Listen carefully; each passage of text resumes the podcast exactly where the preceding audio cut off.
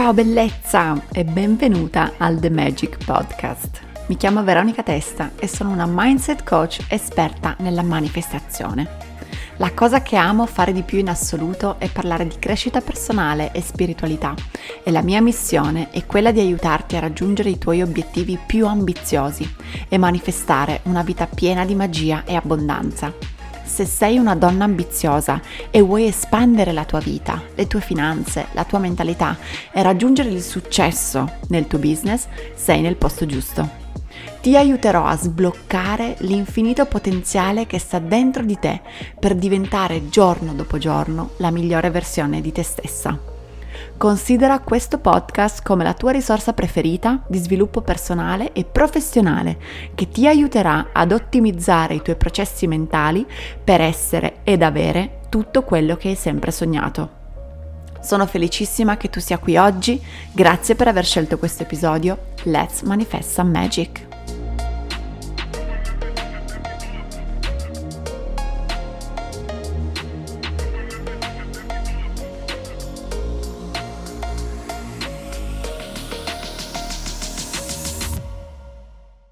Ciao e benvenuta nel mio primo episodio del podcast e del canale YouTube. Se non sai chi sono, il mio nome è Veronica e sono una mindset coach esperta nella manifestazione e oggi voglio raccontarti un po' la mia storia e dirai, ma tu chi sei? Ma cosa hai fatto? Ma che cos'è la manifestazione? Ma perché parli di mindset? Oggi voglio proprio raccontarti un po' da dove vengo, qual è il mio passato, che cosa ho fatto nella mia vita che mi ha portato ad essere qui oggi a parlare di manifestazione, a parlare di inconscio, a parlare di meditazione, visualizzazione, journaling, EFT tapping e tutte quelle tecniche di programmazione mentale che ti permettono di cambiare le tue credenze per diventare la persona capace di manifestare la realtà che desideri. Ma facciamo un passo indietro.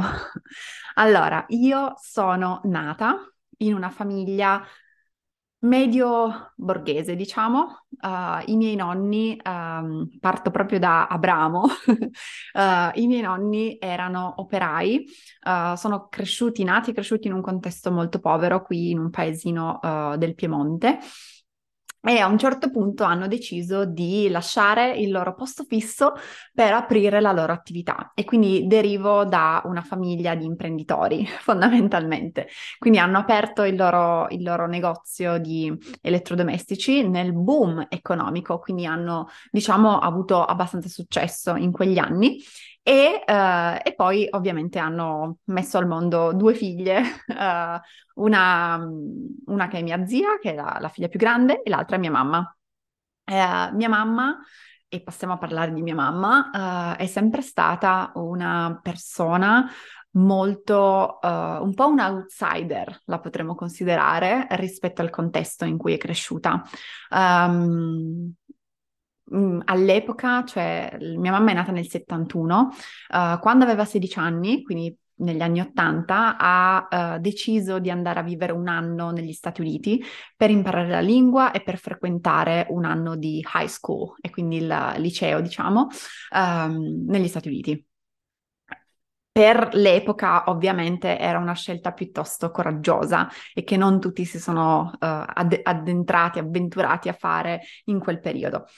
Quindi diciamo che io e mia sorella, uh, sono nata con una sorella gemella al seguito, um, io e mia sorella siamo cresciute con questa figura uh, che mi, era mia madre, molto al di fuori dalle righe, molto appassionata di uh, crescita personale, in un certo modo di spiritualità. Io mi ricordo mia madre che parlava con le farfalle quando eravamo piccole, ebbene sì, andavamo, andavamo a fare le, le, passeggiate in montagna e mia madre spesso uh, si faceva volare, cioè chiamava le farfalle e le si posavano sul dito e lei parlava con le farfalle, le diceva cosa dovevano fare, dove dovevano andare e effettivamente le farfalle l'ascoltavano.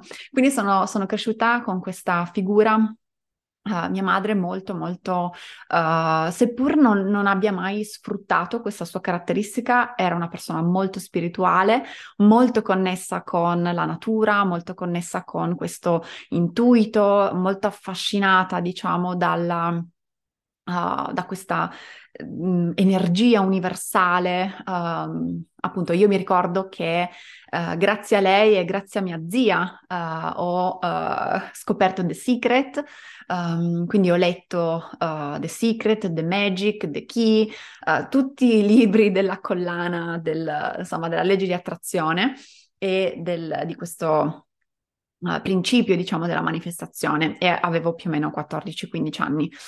Um, quindi ecco, io derivo da, questa, da questo contesto uh, e abito appunto in un piccolo paesino uh, vicino, vicino, a Torino, uh, vicino alle montagne, diciamo, piemontesi. E um, quando appunto um, ho circa 14-15 anni mi appassiono tantissimo di, questa, di queste discipline, uh, inizio sempre di più ad espandere la mia consapevolezza nei confronti dell'universo, delle leggi universali, del potere della nostra mente. Uh, mi ricordo che oltre a The Secret ho letto tantissimi libri su questo argomento, uno dei quali era Il potere del cervello quantico di Italo Pentimalli, questo diversi anni fa.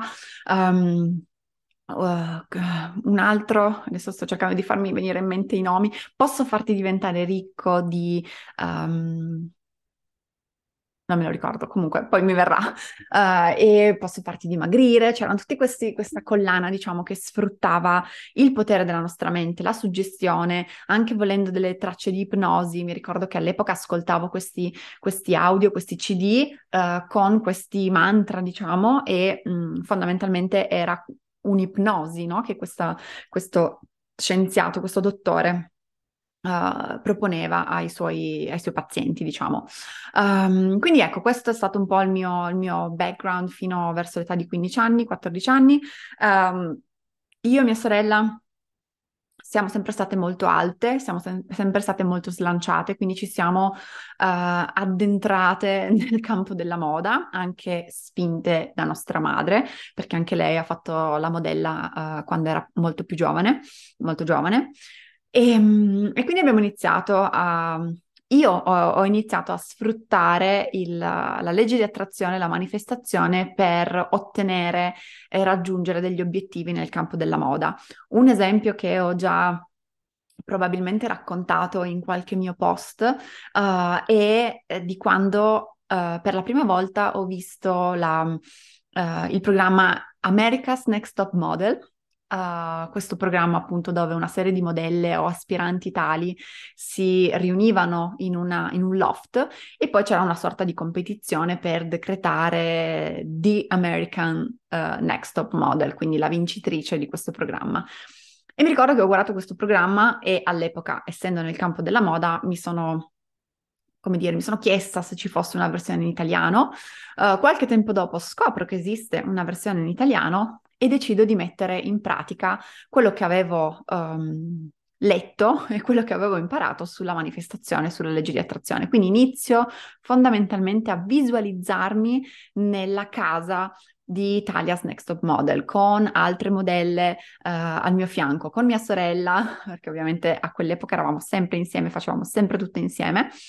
E uh, inizio quindi a visualizzarmi uh, un giorno dopo l'altro a vivere eh, nel loft insieme ad altre ragazze, a fare le competizioni, a, fa- a superare determinate prove. E uh, circa un anno dopo, l'agenzia uh, alla quale eravamo iscritte io e mia sorella ci comunica uh, i casting, l'idea, il, ci comunica l'opportunità di partecipare ai casting per, per Italia's Next Top Model 3, quindi la terza edizione.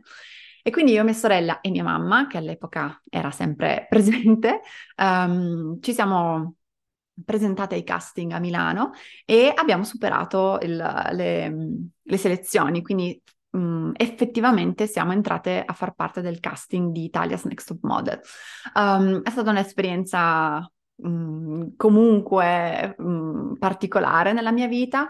in realtà quell'ambito per me è stato comunque un periodo difficile della mia vita um, perché durante quel periodo, comunque verso i 13-14 anni, ho iniziato a odiare il mio corpo e a sviluppare un disturbo del comportamento alimentare, quindi ero in costante, costante ossessione uh, per quanto riguarda il mio, pe- il mio, peso, il mio fisico, volevo costantemente dimagrire, uh, facevo delle diete assurde, non mangiavo quasi niente.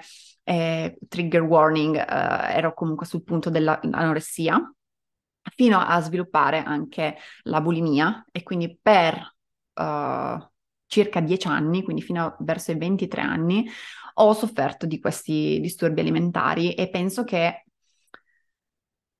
penso che diverse cose abbiano influito sul mio, su questa mia uh, condizione. Uno fra tanti è la pressione, una fra tanti è la pressione e lo standard uh, che la nostra società impone uh, alle donne, dal punto di vista fisico, dal punto di vista dell'apparenza. Ed è un po' per questo che io sono qui. Um, adesso mi viene I get emotional. Um, io penso, cioè io sono arrivata a fare questo, uh, questo lavoro e a voler aiutare altre donne a sentirsi indipendenti, a si- sentirsi sicure di loro stessi, a manifestare quello che desiderano, compresa l'indipendenza economica, compresa l'indipendenza emotiva, proprio perché credo che nella nostra società ci sia bisogno di, del genere femminile completamente nel suo potere. Quindi sono convinta che il lavoro che sto facendo abbia un ruolo nel modificare il nostro ordinamento sociale. E credo davvero che il patriarcato abbia fucked up, abbia distrutto uh, l'autostima di tantissime donne, abbia causato tanta sofferenza uh, nel genere femminile in realtà anche nel genere maschile, quindi io non penso che sia solo colpa degli uomini e che gli uomini debbano uh, sparire dalla faccia della terra, assolutamente. Quello che penso però è che ci debba essere equilibrio. Dobbiamo integrare entrambe le forze, quindi la forza dell'energia maschile e la forza dell'energia femminile. Ed è per questo che io sono qui a parlare di questi argomenti e a um, sviluppare un mindset di abbondanza nelle donne italiane e parlare di manifestazione, leggi universali e riprogrammazione mentale proprio per questo motivo. Quindi vabbè, ero arrivata al punto in cui ho manifestato la mia partecipazione a Italia's Next Top Model. Eh, ho continuato per diversi anni a lavorare nel campo della moda fino, mh, mm, fino a quando però mi sono resa conto che Uh, non era la mia strada anche per uh, insomma la, il malessere che provavo nell'essere costantemente sotto, sotto esame dal punto di vista fisico, mh, mm, sempre comunque non sentirmi all'altezza, non sentirmi abbastanza, abbastanza magra, abbastanza alta, abbastanza tonica e quindi uh, abbiamo, parlo al plurale perché c'è anche mia sorella, abbiamo abbandonato questa, questa, questo cammino, diciamo. E, ehm, a, a 19 anni, 18, 19 anni, insomma, finite le superiori, uh, ci siamo trasferiti a Milano, io e mia sorella, e io ho iniziato a lavorare uh, in un negozio di abbigliamento e poi ho cambiato e sono andata a lavorare in un altro negozio di abbigliamento um, che si chiama il VP Store a Milano, che penso che purtroppo oggi sia chiuso, ma era il rivenditore ufficiale Woolrich, quindi comunque un bellissimo brand, un bellissimo ambiente, un bellissimo marchio um, e mi sentivo molto bene a lavorare, a lavorare lì sono stati degli anni particolari della mia vita sicuramente, ma molto molto uh, formativi dal punto di vista di esperienze, di esperienze di vita. Fino a che un giorno mi sono mm, resa conto che la vita da città non mi apparteneva più. Uh, non mi piaceva più vivere in città, non mi piaceva la frenesia della città e volevo in qualche modo cambiare ambiente, ma soprattutto volevo fare un'esperienza all'estero. Volevo imparare l'inglese bene, Avendo, fatto il liceo linguistico, comunque già parlavo uh, inglese discretamente, un po' di francese e leggermente di tedesco, quindi uh, le lingue comunque sono sempre state um, una passione per me. E uh, quindi in quell'occasione decido e qui di nuovo si ripresenta la mia capacità di manifestare quello che volevo, um, decido di volermi trasferire a Londra.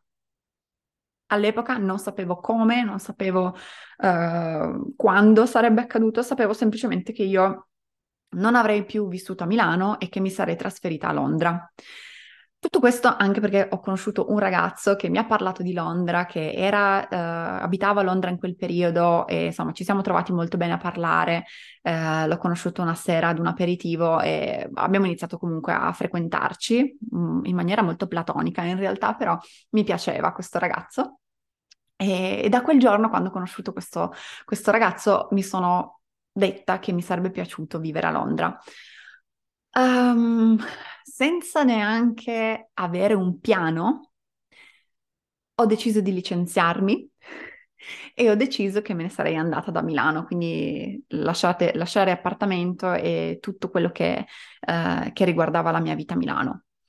Nel momento in cui do le mie dimissioni da questo tempo indeterminato, un negozio comunque bello in centro a Milano, in piazza San Babila, non so se avete presente, ma comunque un bel, un bel ambiente, um, mi si presenta un'occasione, ovvero mia madre mi dice che ha visto sulla sua bacheca di Facebook uh, un annuncio per fare ragazza, una ragazza per essere per mh, mm, presentare la, la, propria candidatura come ragazza alla pari, quindi au pair, um, in una famiglia di Londra. Ovviamente subito capisco che questa poteva essere la mia manifestazione, quindi contatto la, la persona dell'annuncio e mi rendo conto che era ideale per me, cioè sarei andata a vivere in una famiglia, una single parent family, quindi c'era soltanto la madre, con una bambina di otto anni, eh, alla periferia di Londra, con vitto, alloggio pagato e un minimo di paghetta uh, per un anno. Quindi questa era la mia occasione, diciamo, per trasferirmi a Londra, imparare l'inglese, stare a contatto stretto con persone che parlavano solo inglese, quindi fondamentalmente eh, non avevo scampo se non uh, imparare veramente l'inglese.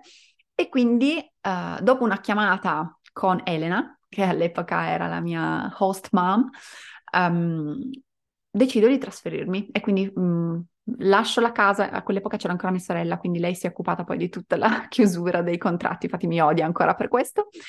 E lascio la casa, torno qui in, in, Piemonte per stare giusto una settimana, poi faccio un biglietto di sola andata per Londra ed è così che sono rimasta dieci mesi alla fine uh, completamente immersa nella cultura londinese con questa famiglia meravigliosa, questa donna fantastica uh, e sua figlia che se ci penso mi ha insegnato tantissimo, perché io ad oggi um, sono da sola, ho una figlia di tre anni e mezzo e sto comunque, sto lavorando sodo per realizzare il mio sogno. E all'epoca probabilmente non, non ho notato o non volevo uh, rendermi conto, comunque non mi rendevo conto di quanto impegno Elena mettesse nel, nella sua, nel raggiungimento dei suoi obiettivi, però è stata per me veramente di grande ispirazione. Quindi vabbè, uh, passo dieci mesi a Londra in questa famiglia, nel frattempo vado anche a scuola, quindi per prendere una certificazione in lingua inglese, per migliorare comunque anche dal punto di vista scolastico, scolastico eh, il mio livello di inglese. E poi dopo dieci mesi comunque in realtà ero già, eh, avevo già circa 23 anni, avendo già vissuto anche da sola, ehm, mi stava un po' stretta questa, questa, dimensione, mi stava un po' limitando, mi sentivo limitata e quindi decido di tornare a casa. Eh, torno a casa qui ehm, in Piemonte e temporaneamente ovviamente vivo con mia madre e il suo compagno. Um, anche qui altra manifestazione, vi avverto ogni volta che, che, arriva il pezzo in cui manifesto qualcosa. Um, arrivo qui senza lavoro, quindi senza alcuna, 24 anni, quindi comunque non appena uscita dal, dal liceo, uh, 24 anni senza lavoro, senza una casa, senza una prospettiva concreta, uh, senza una minima idea di che cosa avrei fatto nella vita, che cosa volevo fare nella vita. E um, mi affido, diciamo, a, uh, al piano dell'universo, adesso lo definirei così all'epoca, non so se questa era la definizione uh, più adatta, però inizio a godermi la vita fondamentalmente, infatti con, uh, con mia mamma uh, facevamo un sacco di aperitivi, andavamo in centro a Torino, insomma facevamo un po' una vita... Um, ci godevamo la vita, ecco, insieme. E, um, anche perché non, non ci siamo vissute non, a quell'epoca non ci eravamo vissute per diversi anni, per uh, comunque 4-5 anni, uh, e quindi abbiamo diciamo un po' recuperato il tempo perduto. E un giorno, manifestazione in arrivo, un giorno, ricordiamo senza lavoro, senza casa, senza niente, un giorno vedo, uh, o qualcuno mi dice, adesso non mi ricordo se mia nonna mi ha detto, che c'era in apertura una nuova struttura, un nuovo centro sportivo, con la spa, con la palestra, con la piscina, in un paesino non troppo lontano da casa mia, quindi comunque un quarto d'ora di macchina, ecco. Per me, cioè, nella mia testa, il miglior modo per fare conoscenze e per Um, comunque risollevare un po' la mia vita sociale, la mia socialità qui dove ero sempre, eh, dove sono cresciuta e dove sono, dove sono nata, era iscrivermi in palestra. Quindi io, insieme a mia mamma, insieme a mia sorella, andiamo a chiedere informazioni per questo nuovo centro sportivo, ma non, cioè, non anche qui la preoccupazione del lavoro, la preoccupazione del, economica, dei, dei, soldi, non era minimamente nella mia testa. Cioè io sono veramente andata con lo spirito di che bello, sarebbe fantastico iscrivermi in palestra e uh, conoscere nuove persone, iniziare ad allenarmi, prendermi cura di me, eccetera. Aperta chiusa parentesi, sempre senza lavoro, sempre senza casa, vivevo a casa con mia madre, eccetera. Ok? Però la prospettiva non hai il lavoro, quindi non puoi iscriverti in palestra, non era minimamente nella mia testa. Arriviamo uh, al banchetto dove davano informazioni e iniziamo a parlare con questo consulente uh, che ci spiega appunto, mh, contate che questa palestra era ancora in costruzione, quindi uh, effettivamente non esisteva ancora e anche lì loro secondo me hanno avuto un enorme uh, coraggio, ma allo stesso tempo anche una grande... Um, Uh, lungimiranza nell'iniziare a vendere abbonamenti ancora prima di aver costruito la palestra. E qui parlo alle coach, business owners uh, nel digitale, quando io suggerisco alle mie clienti o alle persone che mi chiedono di vendere un percorso ancora prima di averlo costruito, di averlo creato, soltanto magari con l'outline e le linee generali, è perché secondo me davvero uh, ha un senso. Uh, iniziare a promuovere, iniziare a intanto anche rientrare dal punto di vista economico dell'investimento ancora prima di aver uh, ultimato il prodotto.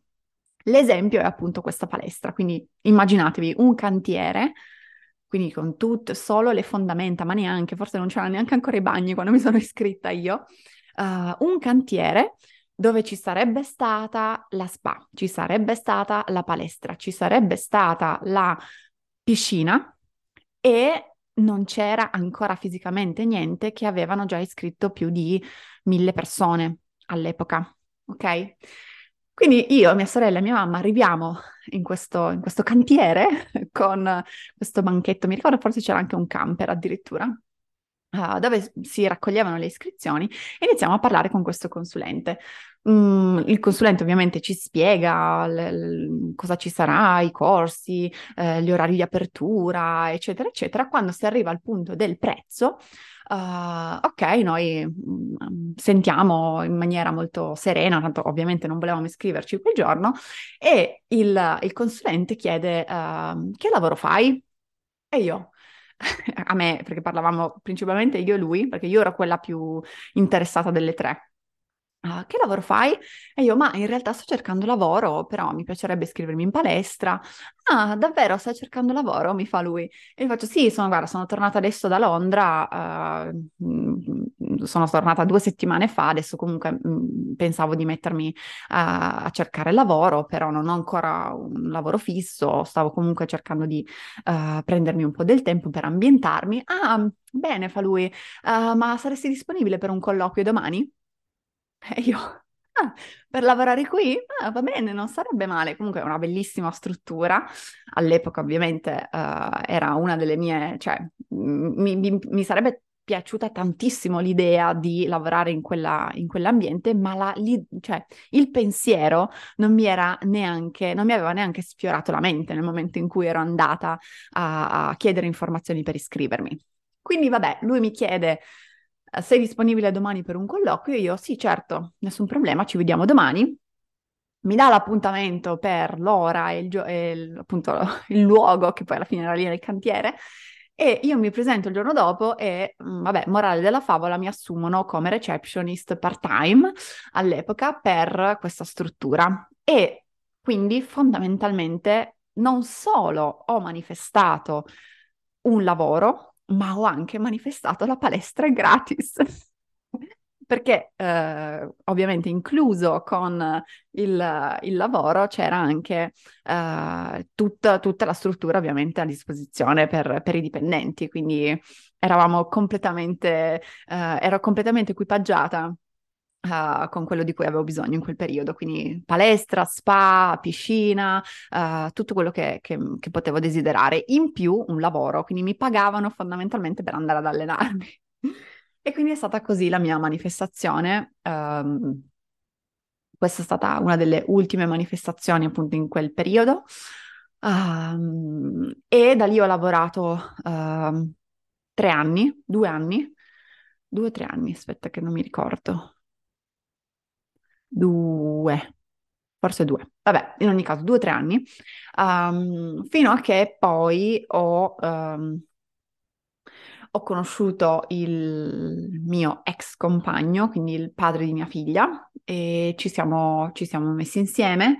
E a quel punto io ho vabbè, mh, mm, per farla breve, ho trovato un altro lavoro, uh, perché comunque essendo, ero sempre part-time in palestra, iniziava anche lì a non andarmi bene. Io comunque ogni due o tre anni faccio una sorta di uh, reset totale della mia situazione lavorativa e, e quindi non, non mi sentivo più Uh, non mi sentivo più bene in quell'ambiente, più che altro volevo, avevo sempre questo spirito un po' di voler lavorare per me stessa, voler fare qualcosa che veramente mi appassionava, parlare comunque di spiritualità, parlare di mindset, parlare di uh, abbondanza, denaro, tutto quello che comunque io per tutti questi anni ho sempre letto tantissimi libri su questi argomenti, ho sempre ascoltato podcast, guardato video su YouTube, seguito uh, persone soprattutto all'estero che parlavano parlavano di questi argomenti e quindi c'era in me questo fuoco che mi spingeva a dire ok Veronica devi fare qualcosa in questo ambito, devi buttarti nel digitale, uh, vuoi aiutare tante persone, vuoi metterti al servizio in un certo modo e vuoi fare qualcosa di tuo, qualcosa che ti appassioni veramente. E quindi niente, ho trovato un altro lavoro e mm, quindi ho lasciato il lavoro in palestra per questo nuovo lavoro sempre come receptionist in una scuola di lingue e nello stesso periodo sono rimasta incinta di mia figlia. Quindi uh, poi successivamente qui arriva la parte un po' tosta. Um, sono, ho lasciato il lavoro in palestra a tempo indeterminato. Uh, ho iniziato a lavorare per questa scuola di lingue. Sono rimasta incinta. Subito dopo aver scoperto di essere incinta, ho scoperto che l'azienda, quindi la scuola di lingua, uh, chiudeva i battenti, quindi sarei rimasta a casa. Quindi incinta, a 28 anni, uh, senza un lavoro, in disoccupazione e uh, appunto uh, con poche prospettive di trovare un lavoro in tempi brevi, eh, tanto più con una bambina in arrivo. Quindi questa è stata un po' la parte sfidante degli ultimi anni. In quel periodo mi ricordo che comunque avevo molta ansia per quanto riguarda il futuro, uh, quello come avrei fatto a cre- crescere mia figlia, ma c'era sempre comunque dentro di me questa fiducia. Ecco, una cosa che io ho sempre avuto uh, forse anche dovuta alle letture, quelle le filosofie che ho imparato quando ero ragazzina, ho sempre avuto questa enorme fiducia nel fatto che le cose sarebbero andate bene, che ci sarebbe sempre stata una soluzione ai miei problemi, um, che tutto si sarebbe comunque aggiustato. Piccola parentesi che ho dimenticato. Um, come ho fatto a dimenticarla? Non so. Uh, piccola parentesi che non ho incluso, um, dopo aver iniziato il lavoro in palestra, um, dopo poco in realtà, dopo poco che sono tornata da Londra, uh, scoperto, abbiamo scoperto che mia mamma uh, aveva il cancro. E quindi abbiamo scoperto questa malattia di mia mamma che um, mi ha portato, ci ha portato a vivere molto dei periodi molto difficili. Um, io avendo il lavoro in palestra ed essendo piuttosto flessibile e avendo anche la possibilità di prendermi dei giorni con appunto insomma le, le situazioni burocratiche che lo favorivano, uh, sono quella che ha accompagnato più volte mia mamma a fare la chemio. Quindi ho vissuto un anno e mezzo uh, di chemio, ospedali, mia mamma che perdeva i capelli, uh, visite con gli oncologi, eccetera. E um, questo è stato il periodo più difficile della mia vita. Um, è stato uno di quei momenti in cui uh, in realtà non sapevo se sarebbe andato tutto bene eh, e in realtà mi sentivo che non sarebbe andata bene. E fino a che, ecco qui introduco un altro, un altro aspetto, fino a che uh, un anno e mezzo circa dopo la diagnosi, una notte uh, faccio un sogno, un sogno molto, molto, molto, molto vivido, come se fosse reale e molto metaforico, ovviamente. C'erano, uh, ho sognato questo lunghissimo corridoio bianco e ho sognato mia mamma all'epoca con i capelli corti, uh, molto, molto magra, molto pallida. Uh, questa versione di mia mamma seduta su una carrozzina con addosso una vestaglia bianca, molto stile ospedale, per farvi capire. E uh, ho sognato questo lunghissimo corridoio con mia mamma seduta su questa carrozzina con questa vestaglia bianca e capelli corti uh, e io che dovevo portarla da qualche parte, uh, ma a un certo punto arriva un'altra versione di mia mamma, ovvero quella prima della malattia. Quindi mia mamma aveva i capelli lunghissimi biondi, era una persona molto solare, molto uh, in forma, uh, molto, molto bella. Quindi a un certo punto io vedo la versione di mia mamma prima della malattia, prendere la carrozzina con l'altra versione di mia mamma e andare lungo questo corridoio. E io in quel momento non capisco bene cosa succede, ma rincorro, so di dover rincorrere, so di dover andare dietro a, alle mie mamme, diciamo.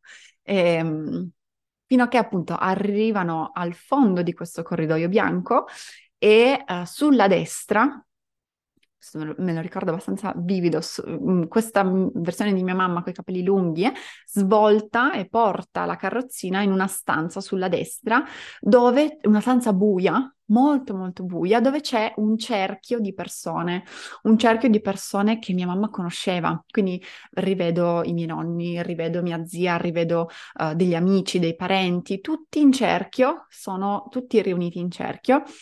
E a un certo punto quello che mi fa rendere conto di che cosa voleva dire questo sogno è che vedo una persona e la riconosco in maniera molto molto chiara, una persona che non c'era più. Quindi riconosco che c'era in quel momento presente in, in questo cerchio una persona che era già mancata qualche tempo prima. Da lì il mio cervello è come se avesse fatto ting! Um, e quindi ho fatto il collegamento e uh, ho iniziato a piangere nel sogno disperata e gli ho detto no, no, per favore, per favore, per favore.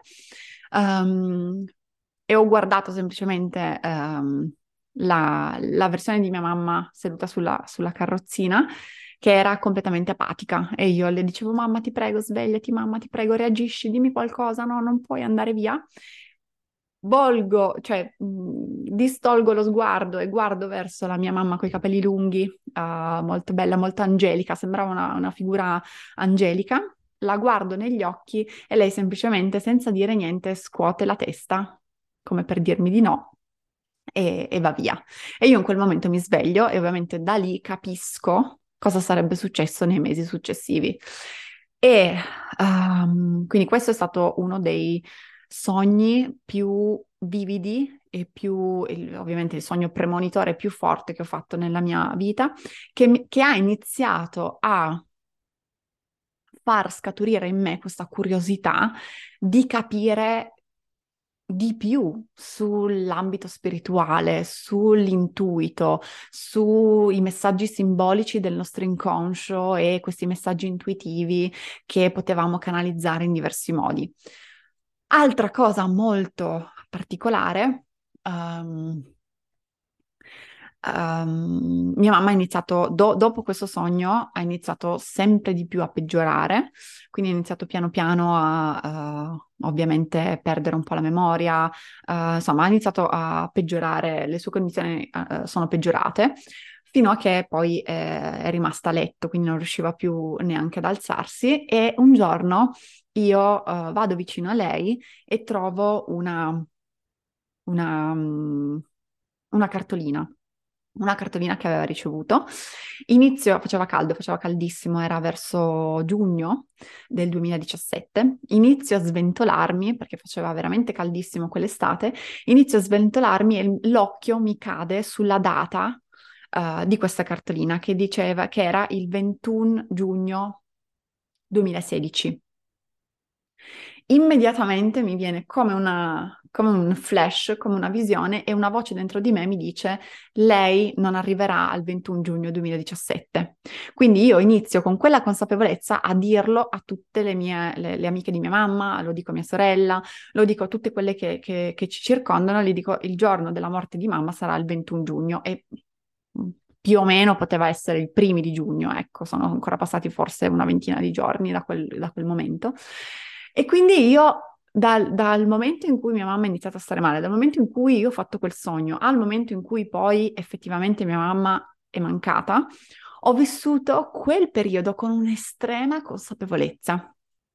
Probabilmente se non avessi avuto questo tipo di intuizione, se non avessi fatto quel sogno, sarebbe stato tutto molto più, um, più difficile da, da vivere. Però ecco, grazie a, a queste, a queste che, che, poi sono banalità e probabilmente um, per, per, altre persone non, non, non, vogliono dire niente o sono addirittura uh, negative, per me io l'ho vissuta un po' come... Ah, io l'ho vissuta un po' come l'universo che voleva dirmi che sarebbe sempre stato al mio fianco e che non c'era nulla di cui preoccuparsi.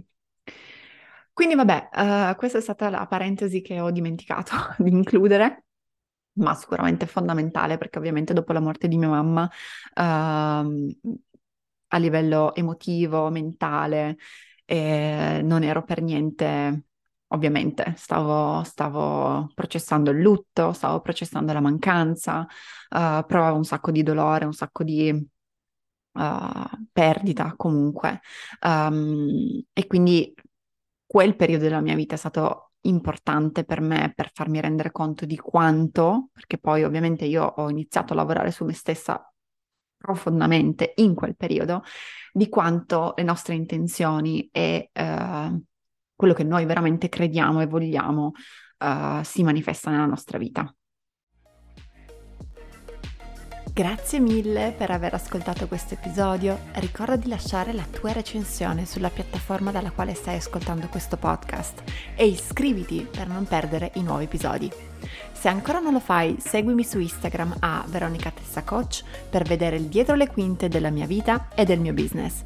Non dimenticare che sei una persona meravigliosa, continua ad illuminare la vita delle persone che ti circondano, perché il mondo ha sempre più bisogno di anime magiche come te. I love you so so much. Ciao!